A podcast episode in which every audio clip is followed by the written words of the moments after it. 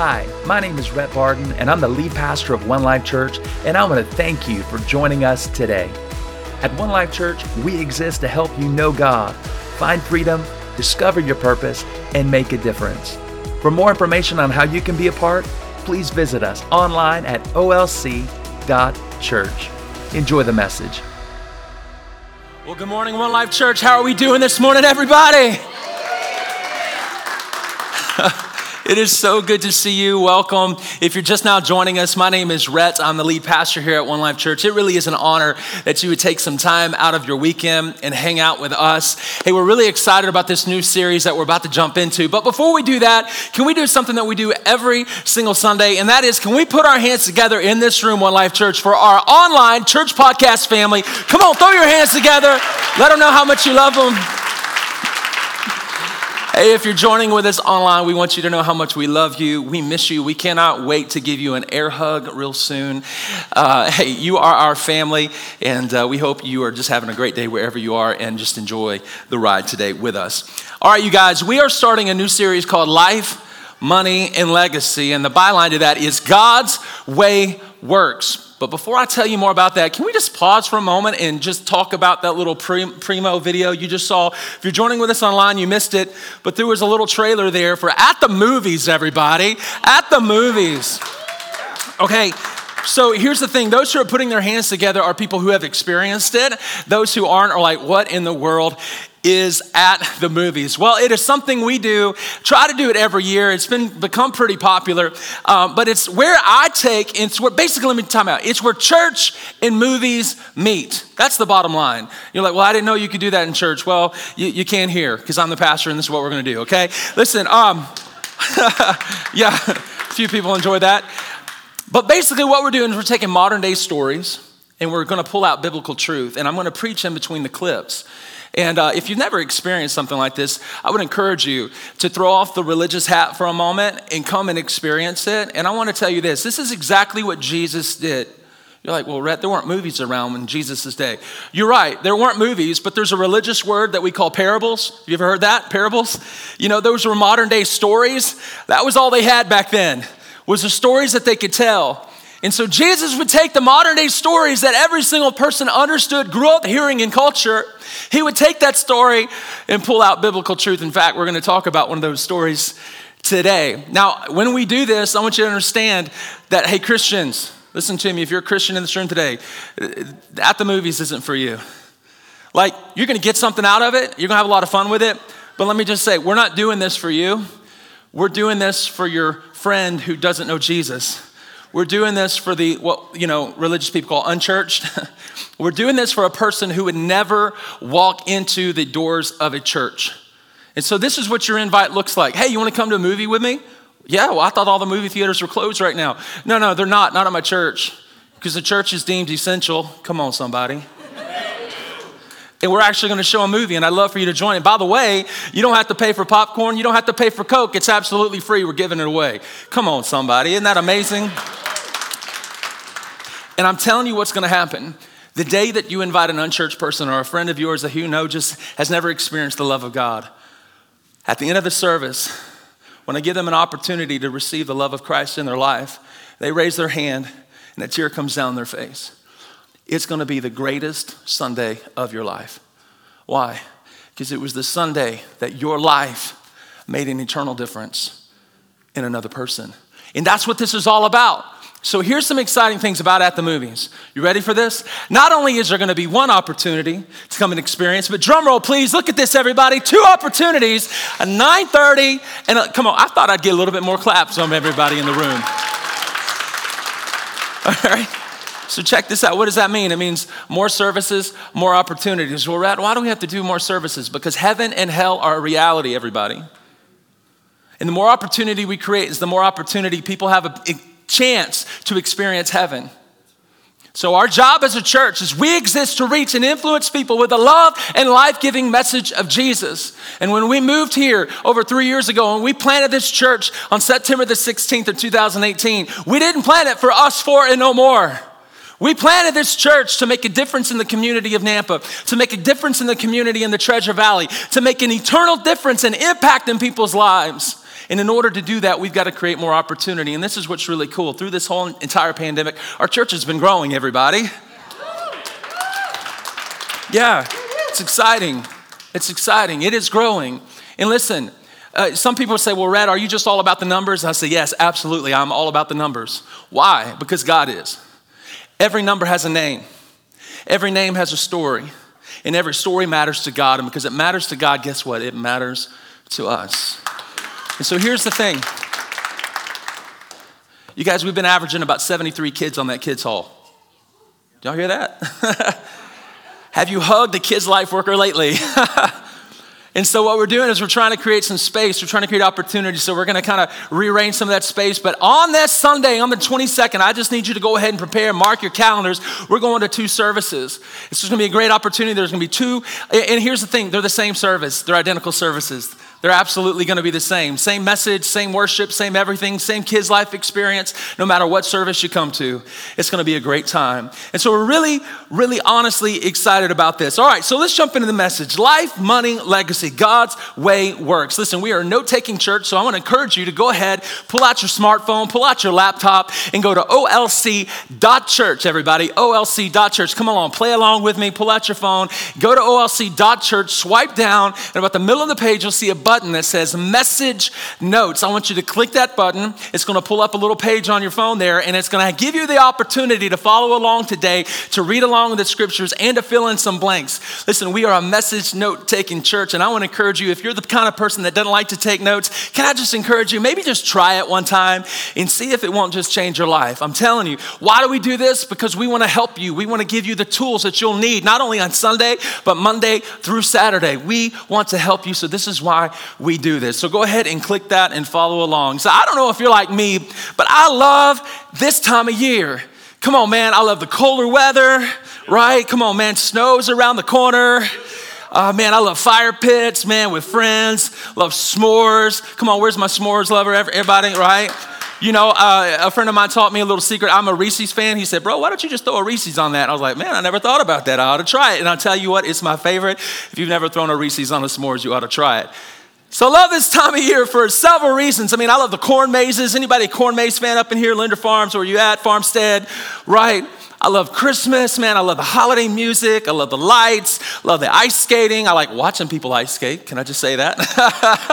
hey, if you want to have fun, man, just go stand out. I forget what they call that little place downtown Caldwell, but if you just go stand down there with that little ice ribbon rink, man, you'll watch people fall and bust all day. It is hilarious. it's so much fun. And, I, and you're like, well, Rhett, that's horrible. I'm praying for them. God bless them. God bless them. God heal them. Woo, Jesus, he needs some help right there, you know? So if you want to have a little bit of free, fun entertainment, hang out down there. And, uh, but all kidding aside, can I just be honest with you? My favorite part of the holidays and this time is Thanksgiving. Come on, where's my Thanksgiving people at, right? And so, what I love about Thanksgiving, let's just be honest, man, it's that turkey, yeah. it's that dressing, right? And it's the cranberry sauce. And let me just be honest, it's got to be the kind that comes out of a can, all jiggly, that looks like a little frisbee. You know what I'm saying? That is the only way to do cranberry sauce.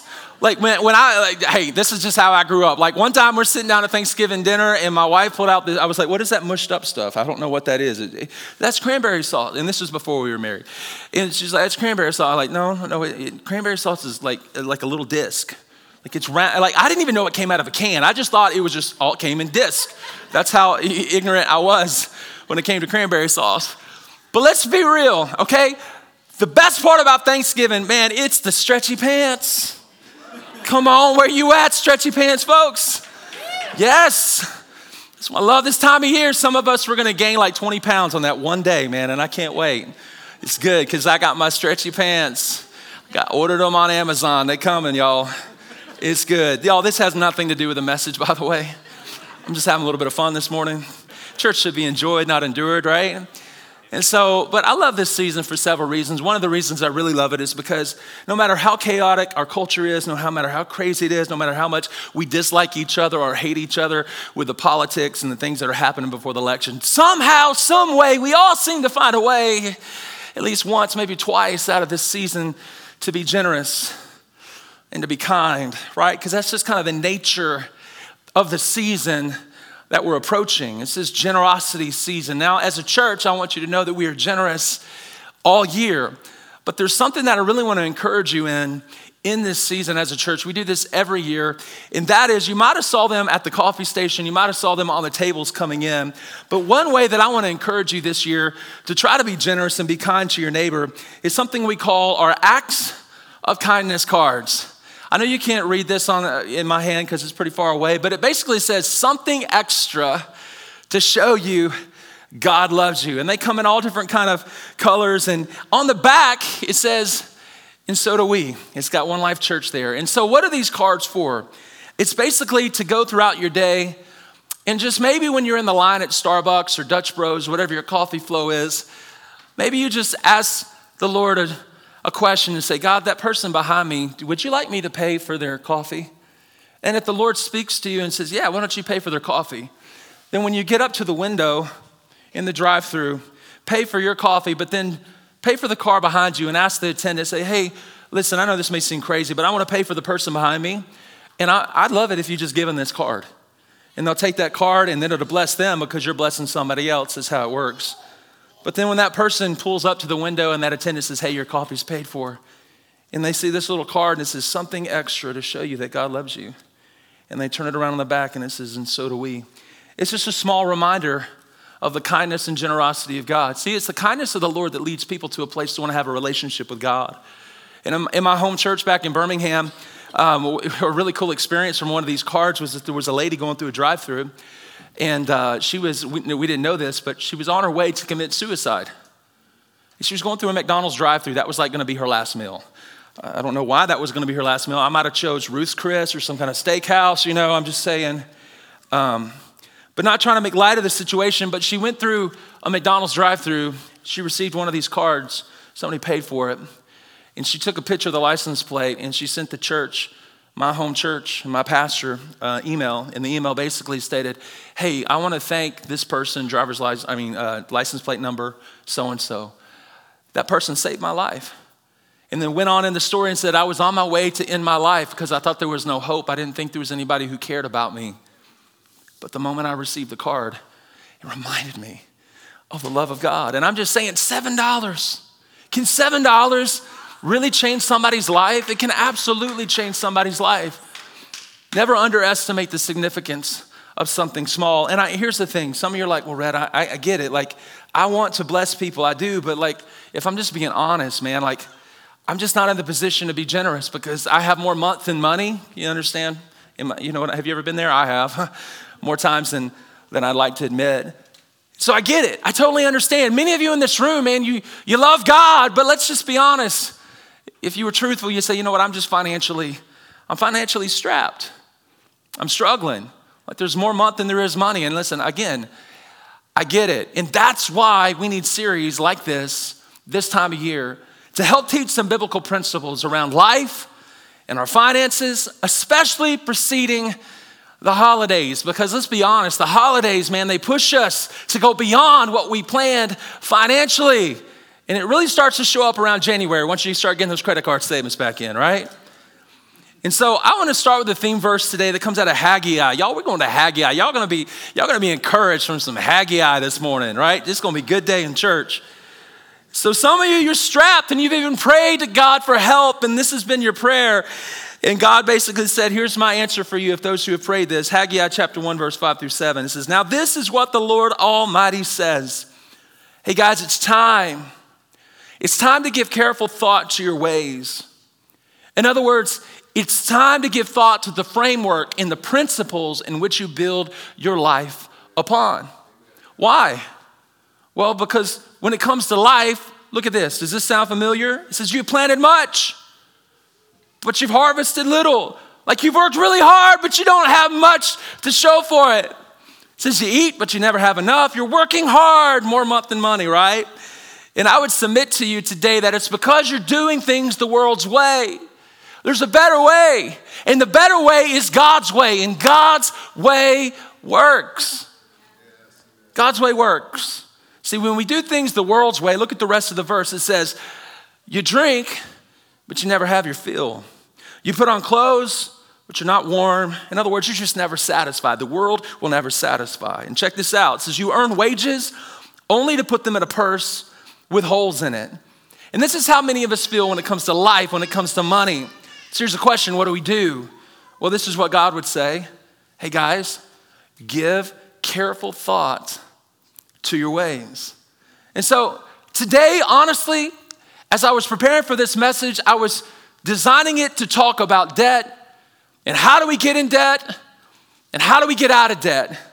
And you know, the more I thought about it, the more that I honestly realized that no matter the desperate situation, whether it's debt, whether it's a broken marriage, whether it's depression, whether it's anxiety, whether it's a, an addiction of pills or porn or drugs, of things that nobody really knows that's happened, no matter the desperate situation that some of you find yourself in today. We always end up in the desperate situation the same way. But here's the key I want you to understand that. The way out of that desperate, desperate situation, it's always the same. So the way we get into it, no matter what it is, is the same. And the way we get out of it is the same. And so this message today is going to be very helpful, I believe. And I'm praying it encourage you, encourages you no matter what you're facing in every area of your life. And so to help illustrate this, I'm going to tell a parable a story that Jesus told, probably very familiar with a lot of you in this room. It's called the prodigal son. It comes out of Luke chapter 15, verse 11 through 16. Look at this. It says, There was a man who had two sons. The younger one said to his father, Father, give me my share. Like, give me mine. I want what's mine. Notice the pride. Notice the arrogance. This is really what he's saying, everybody. He's saying, Dad, honestly, I just wish you were dead. Because if you just go ahead and die, I can go ahead and get what's in store for me. I can get mine. And so, what's really interesting about this is the dad did something that he really wasn't supposed to do. And I honestly believe that the dad did it to teach his son hey, son, I know you think that doing life the world's way is going to bring you fulfillment, like this money. But if you won't take my word for it, then life will teach you. You can try it if you like, but the world's way will always end up empty and unfulfilled. So the dad, he divided his property between them. And watch this. It said, Not long after that, the younger son got together all he had. In other words, in the, in the words of the infamous Steve Miller Band, he took the money and he ran. Go on, take the money and run, uh, right? Come on, some of you old folks, you, you'll get that. Older, I should say. Mature seasoned. I like the word seasoned, right? It's like, eh, it's like a good steak, seasoned. So, not long after that, the younger son got together all he had. He took the money and he ran and he set off for a distant country. And he did, honestly, what not, none of us really intend to do, but for whatever reason, when we do things the world's way, we just always end up there. And it's the result, and that it's there. He squandered. He squandered his wealth in things, honestly, that didn't matter. The Bible says it's in wild living. Goes on to say, after he had spent everything, notice this, there was a severe famine. Everybody say famine. Listen, anytime you do things the world's way, the result will always be a famine in your life. It might not be physically, but it could be mentally, it could be maritally, it could be financially, it could be emotionally. There will be a famine when you decide to take things in your own hands and do things the world's way. And so there was a severe famine in that whole country. And as a result, he began to be in need. So look at what he tried to do. He tried to do something in the natural with a natural solution instead of a biblical one. He went and he hired himself out to a citizen of that country. And just look at where it led him. It said, it sent him to the fields to feed nasty, stinky, sloppy, disgusting, gross, get the picture, ugh, pigs.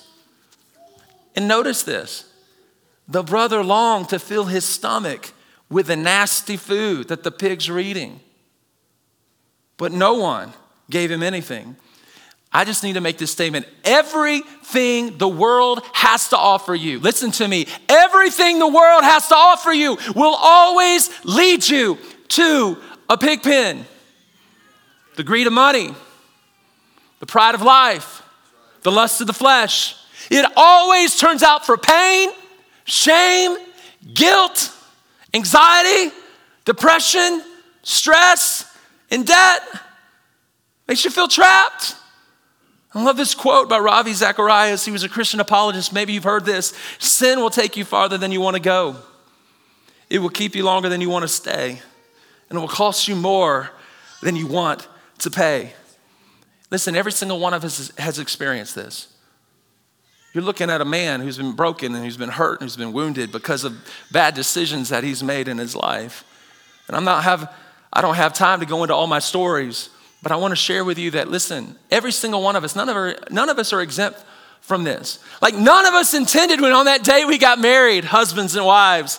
None of us intended on that beautiful, glorious day that our lives and our marriage would end up broken Nobody ever intended the day you went to the doctor and you got that prescription pill that was a little bit stronger than you've ever experienced. And you took that pill, and all of a sudden, now that you got better and you got healed, now all of a sudden you're like, you know, I think I'll take another one of these. And the next thing you know, you never intended to, to end up where it's ended up. But all of a sudden you're trapped and you're addicted to prescription pills. Nobody ever intends to take a sip of alcohol with their friends over a holiday and turn into be an alcoholic and lose their family, lose their job, lose their career, and lose everything. Nobody intends to do this. Nobody intends to do this. But this is the trap of the enemy. And we ask ourselves the question guys, how did, how did I get here? I never wanted to be here. No matter the situation you find yourself in today, no matter the desperate need, whether it's marital, uh, marital, relational, financial, or whatever you're dealing with in life, the progression is always the same. And this is how we get here. I'm going to give you that progression on the front end of the service because I think it's pivotal, pivotal in understanding how you are where you are today. That is, we believe a lie. We simply believe it. Write that down in your notes. I'm telling you, you need to under, you need to see this in writing. It will set you free. We believe a lie. Listen, the devil only has one weapon. His weapon is a lie. The devil will do everything that he can to convince you to do something that you think benefits yourself. But in the end, it brings destruction. In other words, he sells you on the lie of me, myself, and I. And it will cost you everything. He'll whisper lies to you like this Hey, for those who are married today, he'll say, Hey, you know that girl down the street? Man, that grass is greener. The grass is greener over there.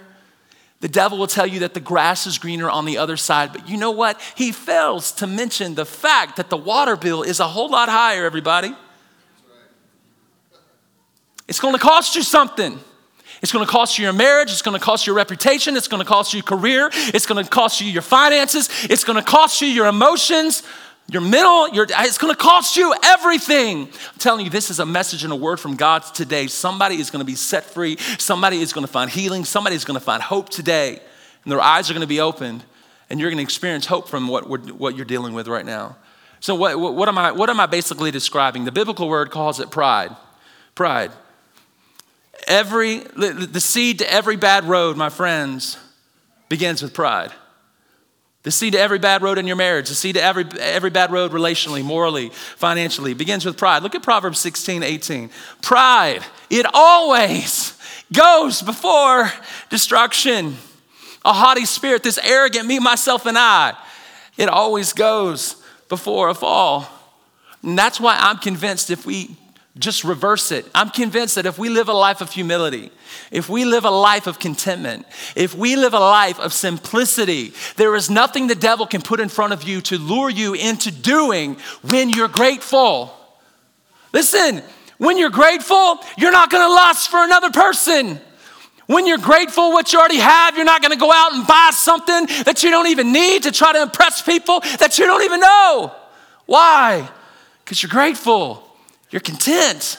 You're living with simplicity. That's why I mentioned this in our last series, but I'll mention it again that a man or woman of God on his face before the Lord, humbly bowed, can never fall from that position. So we need to walk humbly before the Lord. But if we choose to continue in that prideful spirit, if we let it take root, my friends, it always ends up into number two. Write this down. We end up engaging in self destructive behavior. Many of us are asking the question, why am I here? How did I get here? Why am I de- destroying myself? Here's one of the main reasons I believe is that you're basically living a mismanaged life. you're living an undisciplined life. When you live an undisciplined life or a mismanaged life, it will always lead to self destruction. We say things like this. Here's some of the lies that we believed and say. We say things like, I, I just can't help myself. I, I, I mean, it's my animal cravings, y'all. I can't control myself. We say things like, you know what? I deserve this. Like, I've had a hard day. I'm coming home from work. I need this. I deserve it. And they justify it. And look at this. And then we're like, you know, what, what? I mean, what harm could it actually do anyway? I mean, I'm just looking at some images. I mean, I'm not touching any, I'm not like physically involved with somebody. I mean, it's just an image on a screen. I mean, this, this image, it can't hurt me. I mean, nobody knows. It's harmless. These are the lies that justify the self destructive behavior. And the Bible comes along and presents the truth. And Proverbs 14 12 says, Hey guys, there's a way that leads to life. There's a way of life that looks harmless enough, like you think it's like no big deal, but God says, Look again. Look again. Give careful thought to your ways. Because the way that seemed harmless, this uh, no big deal, it leads straight to hell. Aren't you glad you came to church today, everybody? There's good news, I promise. So here's the question what do we do? I'm convinced we've just got to start to develop some healthy habits. What are some healthy habits? Well, I believe number one is a relationship with God. And if you don't have a relationship with God today, before you leave, you will have that opportunity. And as you come into a relationship with God, you begin to read His Word and talk to Him and have a conversation with Him, and He begins to speak to you through His Word. And then you get into a life giving church. It doesn't have to be one life, but any life giving church, you get connected to relationships and community. These are all healthy habits that we all need that many of us don't have.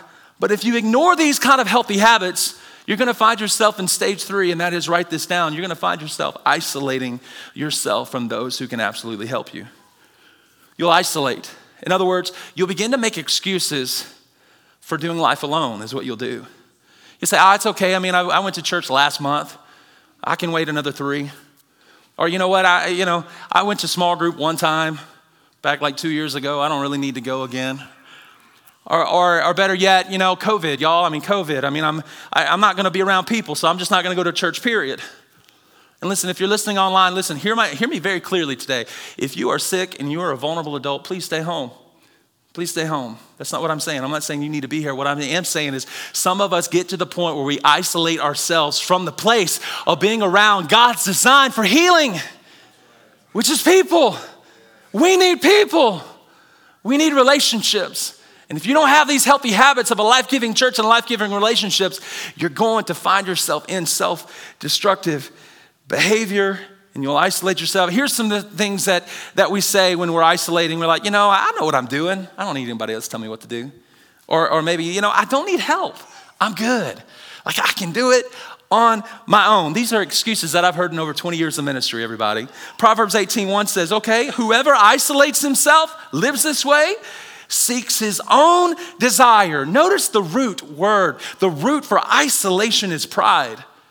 The root for isolation comes from the fact that you only really want to care about yourself, your own desire. When you isolate, you seek your own desire and you break out against all sound judgment. In other words, you lack the wisdom of understanding how important it is to be in a life giving church and have life giving relationships. This is what it's saying. And this life of isolation will always lead us to stage four, which is we find ourselves in a dark place. Write that down. We find ourselves in a dark place. This happened to the prodigal son. In fact, this is happening to many, or at least some of you in this room. You're like, you're, if you were honest with yourself and honest with others, you would say, This is exactly where I am. This is how I feel. And look at Psalm 88 8. This might sound familiar it's like you've made my friends to loathe me, like everybody seems to be against me and they've gone away. And here's how you feel you feel like I'm in a trap and there's no way out.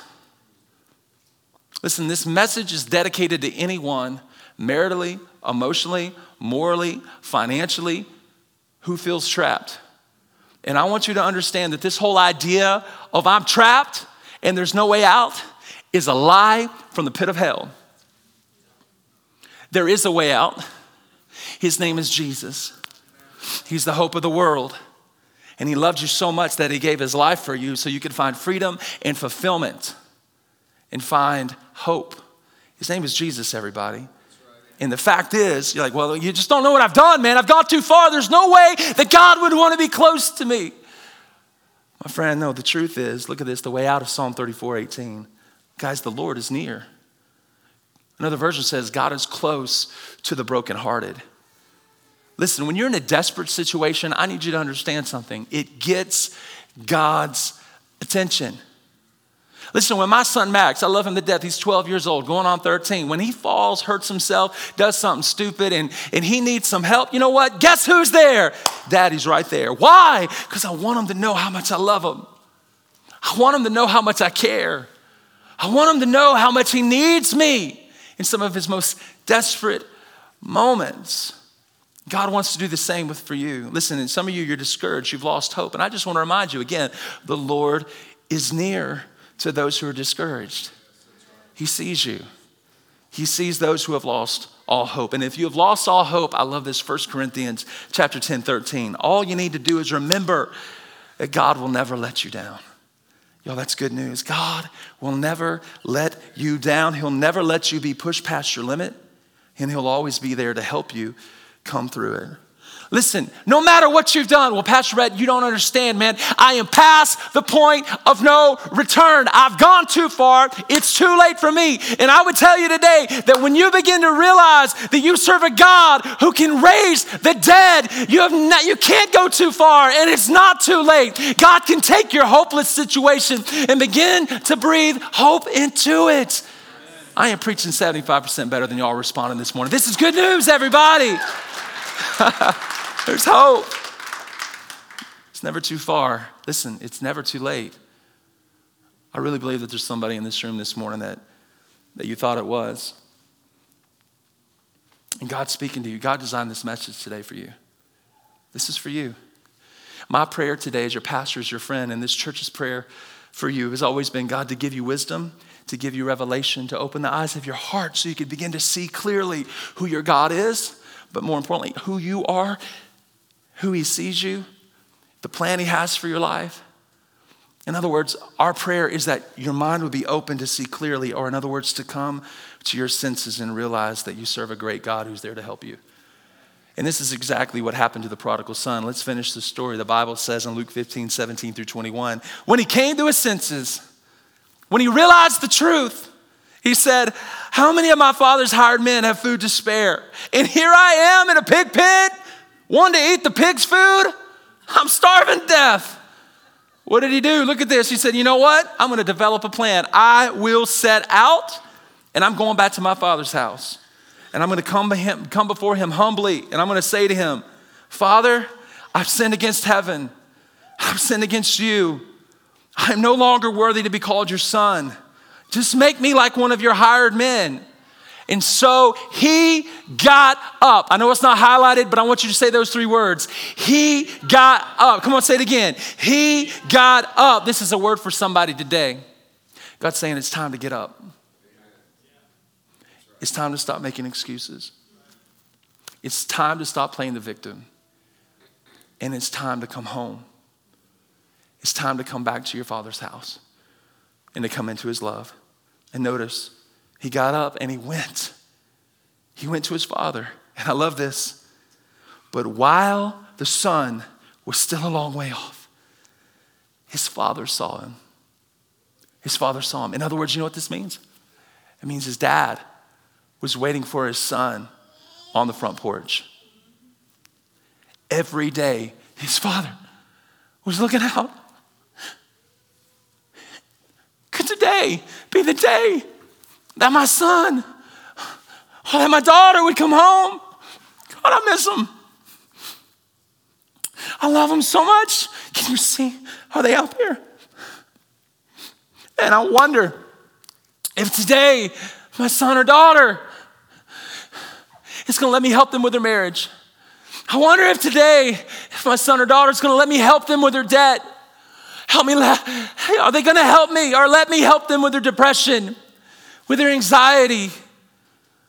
My Friends, this is what God is doing. He is wondering this today. He's on the front porch.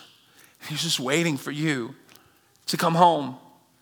He's waiting for you to come back into his loving arms. And it says, look at this. When he saw him, he was filled with compassion for him. And notice, the father ran to his son. The father threw his arms around him and kissed him and embraced him. And the son humbled himself in his dad's arms and he said to him, Father, I've sinned against heaven. I've sinned against you. I'm no longer worthy to be called your son. And the dad, I love this. The dad said, Listen, I love you, son, but that's not how I roll. You were once lost, but now you're found. You're back in the family. You're not to be a slave. You're to be a son. We, are to open up the house to you. Come on in, and we're to throw you a party. Come on, everybody. We serve a God who wants to throw us a party when we come home. This is God's attitude towards you.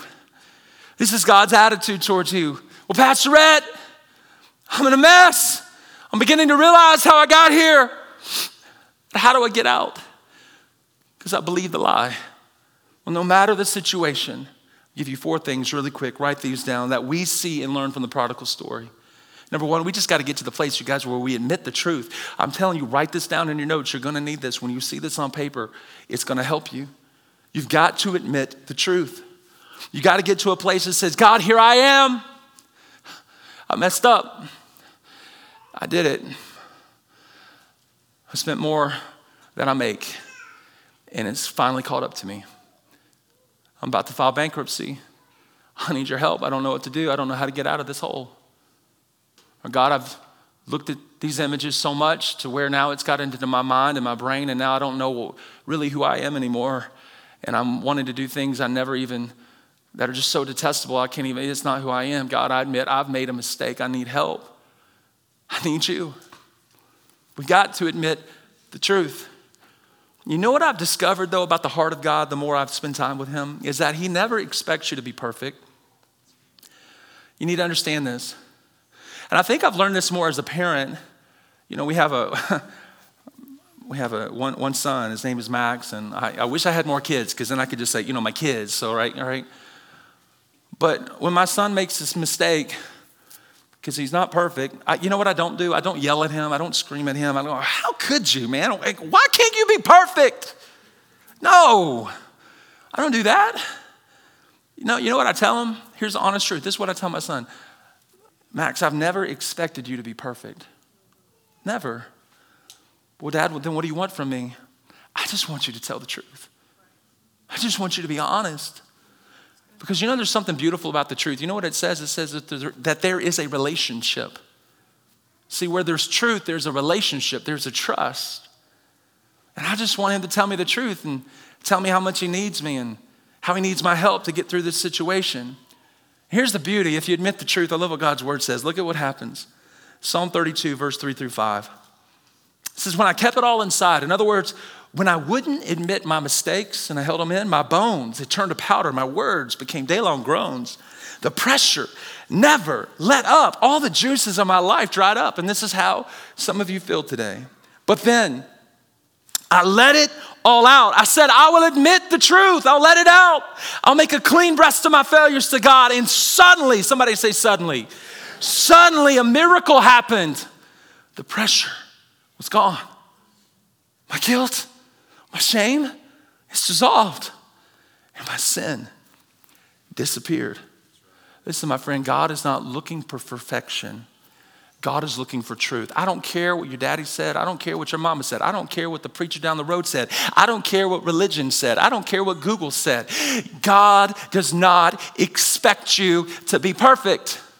He just expects you to come before Him in truth and go, God, here I am. I've messed up. There's freedom on the other side of it, there's fulfillment on the other side of truth. So we admit the truth. Number two, this is our way out. We establish a plan and we walk it out we establish a plan and we walk it out. In other words, we stop talking and we start walking. We put one foot right in front of the other. We do something about it. We develop a plan and we attack it. Listen, the prodigal son had a plan. He had a plan to go back to his father's house. Now, a part of that plan wasn't the best plan. He wanted to go back to be a slave, to be a hard hand. But you know what? God said, No, no, no, no, no. You may have planned that in your heart, but I'm going to direct your steps. And what I'm going to do is I'm going to bring you back into the house because you're family. And some of you, you just need a plan. And so here, here, here's the plan. Like if you're in debt today, like if you're really dealing with financial debt today and you want some principles that would change your life, write this down. It's not in your notes. Write this down. Debt is bad, saving is good, giving is fun, stuff is meaningless. You might want to take a picture of that. Debt is bad, saving is good, giving is fun, stuff is meaningless. Rhett, really, will that really change my life and the way I handle finances? Yeah, absolutely. Because when this becomes the principle, when this becomes the filter in which you make all your financial decisions, you'll make better financial decisions. Because you'll recognize, you know what, debt is bad. I'm not going to do that. I'm going to save money here. you know what, saving is going to put a little bit of money aside. You know what, giving, man, I realize it is fun to give. And not only that, you know what, all this stuff is meaningless. I'm living here for, like, my life goes beyond what is here. My life is all about heaven. There is more to earth than, you know, there's more to life than this life. Amen? So the Bible says, Proverbs 27 12, listen, the prudent, those who have a plan, they see danger. And guess what they do? They take refuge. You know what that word refuge means? It means they find a safe place so that they can find life.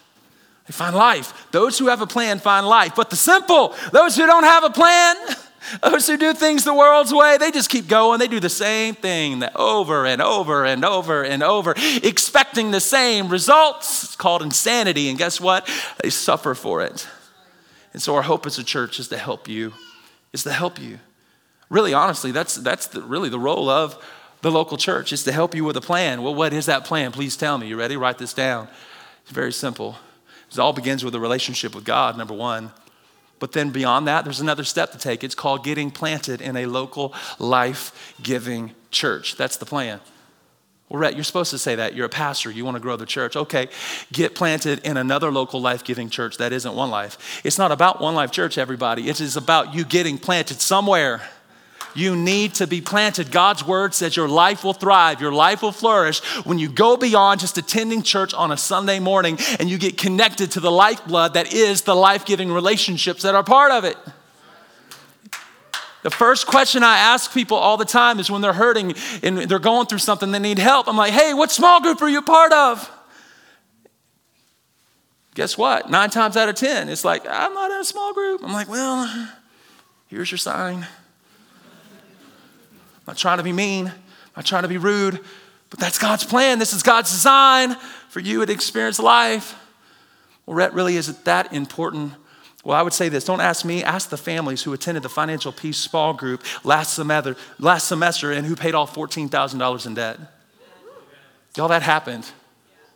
You know, don't, don't ask me, are, are life giving relationships important? Yeah, just ask the marriages who were broken and on the, on the verge of divorce who got into a marriage small group and started to fall back in love with each other, and now their marriage is on, is on a track to be restored.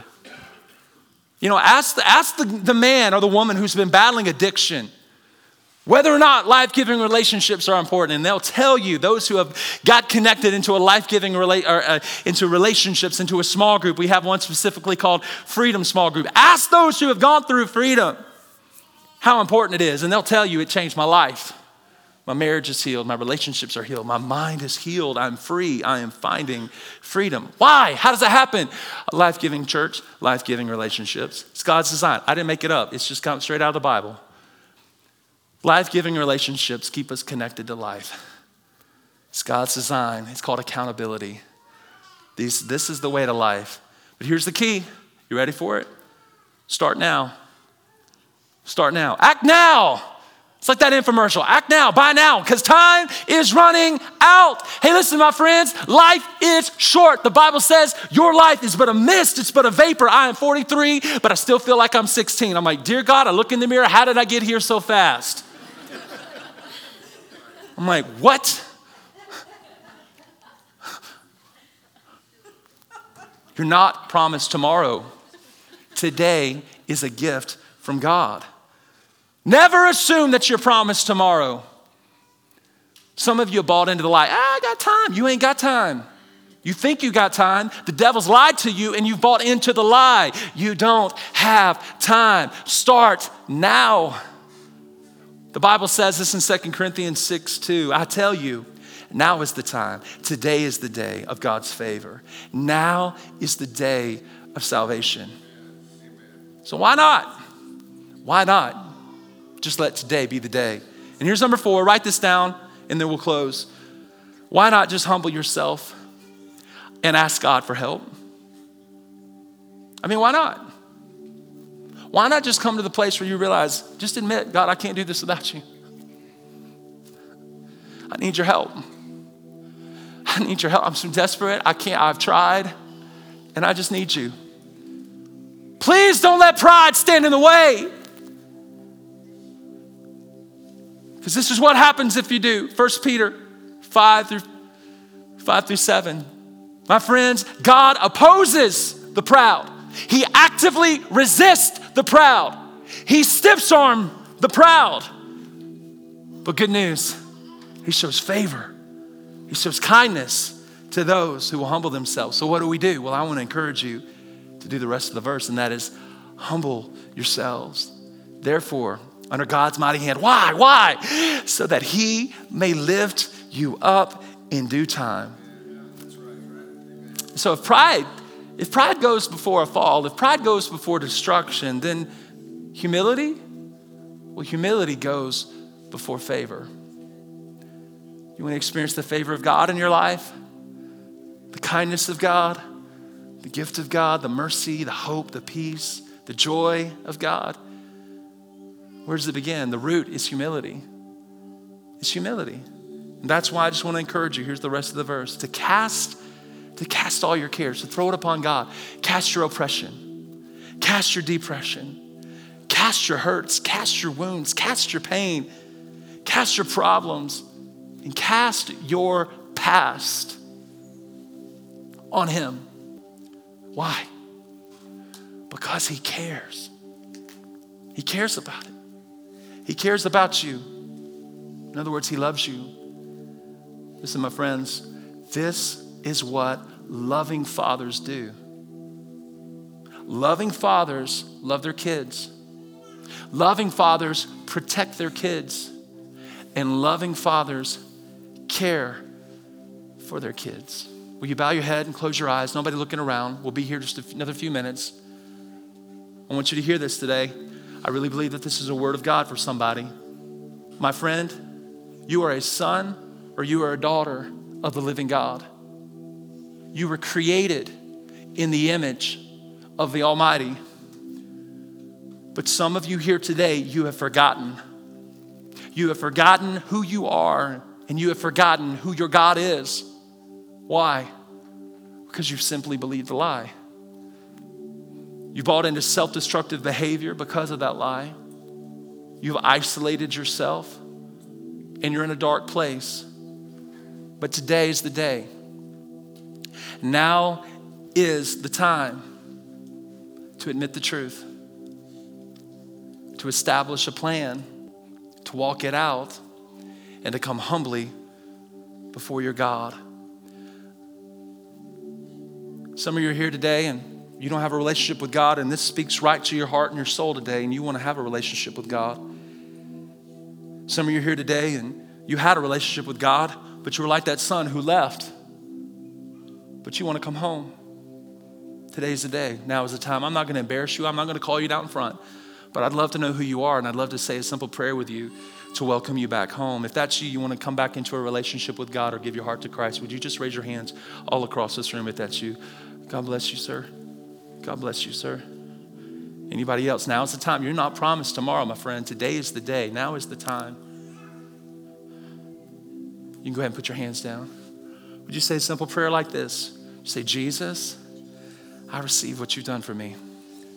I believe you died, and I believe you rose again. I believe you paid for my sin. Forgive me. Change me. Come live inside of me. I declare you as my Lord. I declare you as my Savior. I put my faith and my trust in you today. I give you my life. I give you everything. I pray this say, Holy Spirit, I welcome you into my life to help me make a difference in this world. In Jesus' name. Everybody said amen. Amen. Hey, listen, if you prayed that prayer, if you raised your hand, maybe you didn't raise your hand, but you know you said that prayer, can I help you with the next step? Here's how I can help you. If you'll take that connection card that was on the inside of your worship guide, and if you didn't receive a physical copy, there's one online at olc.church. And if you'll mark that card and just let us know you made the decision today, this is all we're gonna do. We just wanna send you one email. We're not gonna call you, we're not gonna show up at your house. All we're gonna do is send you one email with some simple next steps. Because here's the thing if I were to leave this stage right now and I were to go to my house, guess what?